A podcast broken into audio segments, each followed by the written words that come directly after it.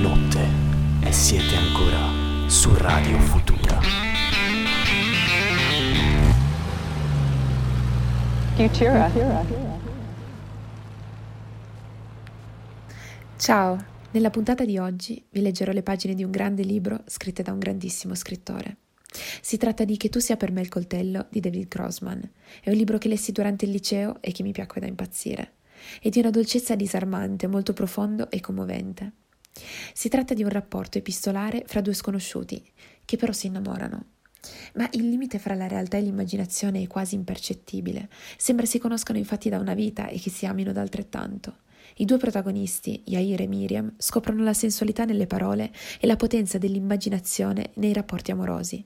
In questo libro si parla di due persone che parlando fra loro imparano a conoscere se stessi, che si svelano come mai avrebbero fatto con nessun altro. Le parole che si scambiano sono di amore vero e grande.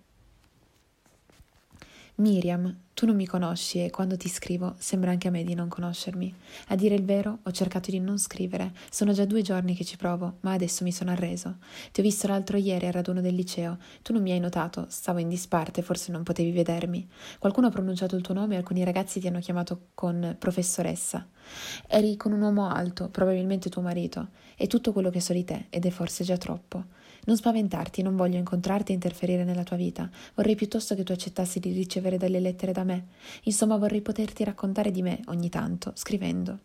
Non che la mia vita sia così interessante, non lo è e non mi lamento, ma mi piacerebbe darti qualcosa che altrimenti non saprei a chi dare. Intendo qualcosa che non mi immaginavo si potesse dare a un estraneo.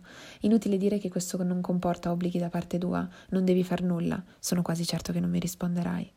Ma se, malgrado tutto, un giorno vorrai farmi sapere che leggi le mie lettere, troverai sulla busta il numero della casella postale che ho affittato questa mattina e che è destinata solo a te.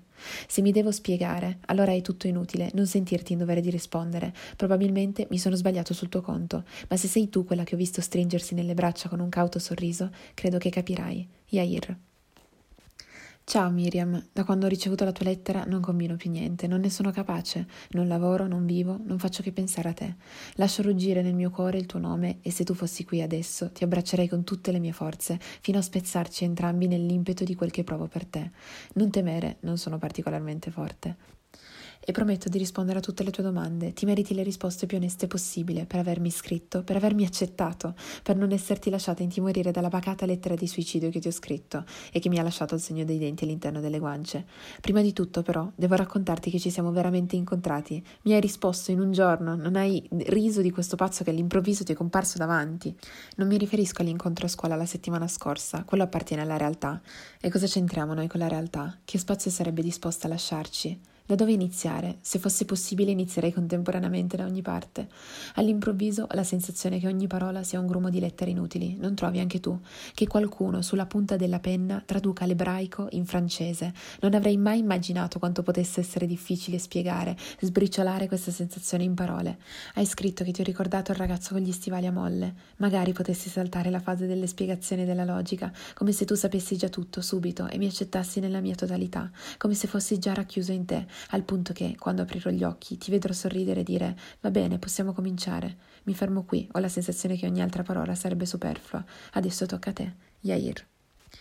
Solo qualche altra riga. Ho spedito la lettera, sono tornato a casa e non sono riuscito a calmarmi. Ma chi vuole calmarsi, Miriam? Non far caso a quello stupido che da stamattina si aggira con un sorriso incontrollabile e che per la gioia vorrebbe ora subito spogliarsi, denudarsi completamente e rimanere di fronte a te, così com'è nudo, al punto da mostrare il nocciolo bianco dell'anima. Se solo potessi disegnare per te, ruggire per te, nitrire, abbaiare, anche fischiare per te tutto quello che mi si muove dentro tumultuosamente. Ricordo che a vent'anni cercavo il modo di diventare uno dei famosi 36 giusti e che feci il proposito di sedermi sull'autobus almeno una volta alla settimana dietro una donna sola, preferibilmente vestita di nero come una vedova, senza farmi notare. A quel punto le avrei fischiato piano nell'orecchio una struggente melodia d'amore che avrebbe raggiunto il punto più profondo del suo padiglione auricolare, svegli- risvegliando tutto ciò che vi dormiva, raggrumato e sconsolato. No, non temo l'estraneità che c'è fra di noi, al contrario, ovvio che il contrario. Dimmi cosa c'è di più bello ed entusiasmante della possibilità di dare qualcosa che ti è molto caro, quello che hai di più caro, un segreto, una debolezza, una richiesta assurda come la mia, a una persona totalmente estranea, volutamente estranea. Di metterlo nelle sue mani mentre io mi tormento per la vergogna e l'imbarazzo di essermi lasciato tentare da un'illusione così meschina e aver sentito dentro di me questo desiderio di elemosinare. Ho provato questo tormento per tre giorni e tre notti, sentendomi a ogni istante come in cella d'isolamento o in trappola. Poi, quando ormai ero sul punto di rinunciare, con un godimento perverso, torbido e grigio, allora ad un tratto la tua mano bianca.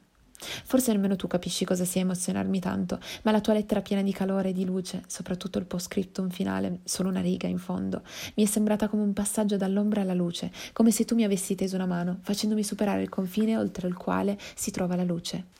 Gentilmente, come se fosse del tutto naturale con un estraneo. Ed ecco un brivido di freddo proprio ora, proprio in questo momento. Perché? Perché sto bene? Un'ondata di freddo che sale dalle viscere, come un pugno gelido che mi stringe il cuore. E per te?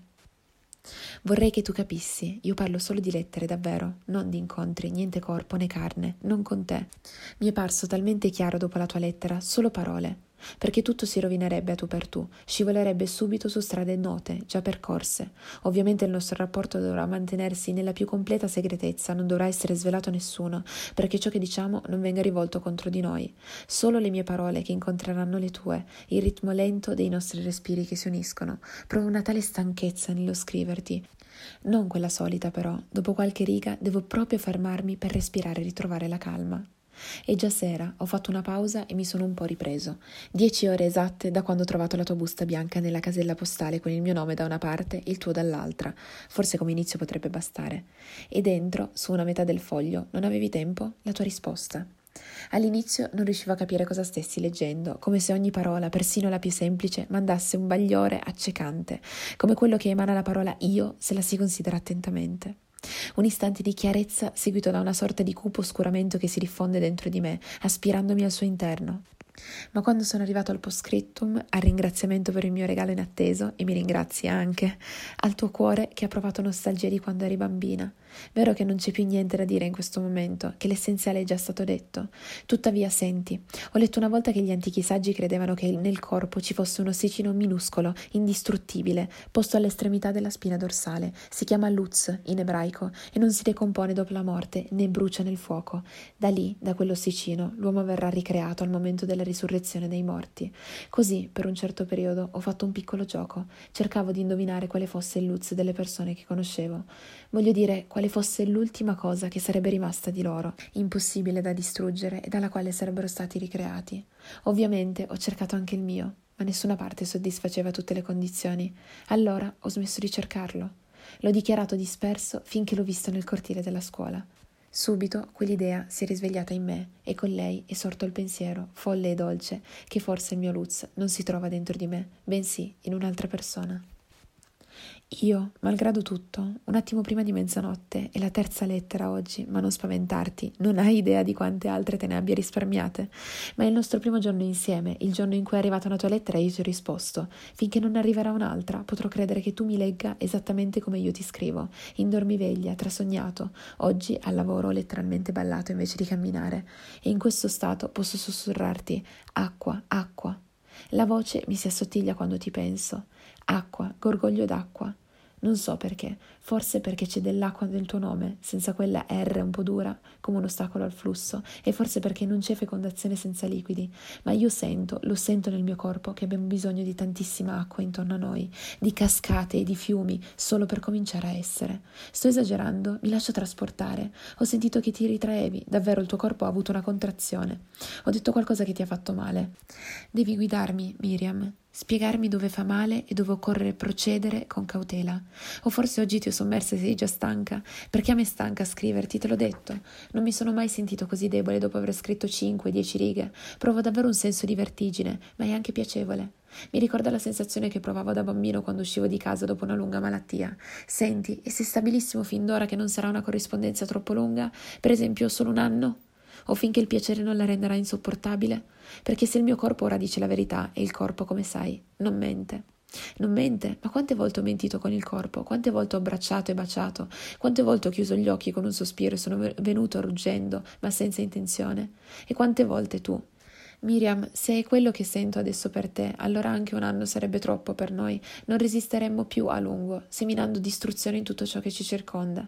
E credo che entrambi abbiamo qualcosa da perdere là fuori. Allora ho pensato un'idea stupida, ma tant'è, che forse dovremmo decidere fin d'ora, che sarebbe meglio fissare una data o attendere che accada qualcosa di particolare nel mondo, qualcosa al di fuori di noi e che ci è assolutamente indifferente, ma che sarà già annotato sul nostro calendario. Cosa ne dici? Ti fa sentire un po' più tranquilla, benché ci ponga dei limiti. Così sapremo fin dall'inizio che la separazione non dipenderà da noi e che dovremo fare tutto prima che giunga quel momento. Essere tutto o niente. Cosa ne pensi? Ti sei di nuovo allontanata, ti sei di colpo ritratta. Beh, lo so di aver scritto un'idiozia, di aver dato un calcio al secchio prima che cominciasse a riempirsi, ma aspetta, non prendere decisioni contro di me. Senti, la cosa più facile che io strappi questa pagina e la riscriva senza quelle disgraziate parole, purché non ti perda. Vedi, l'ho lasciata esattamente com'era, senza cancellature, perché dal momento in cui mi hai risposto ho deciso che tutto quello che mi succede a causa tua ti apparterrà, è scritto in me ed è scritto in te. Ogni pensiero, desiderio, passione, timore, ogni creatura, feto o aborto che concepirò a causa tua.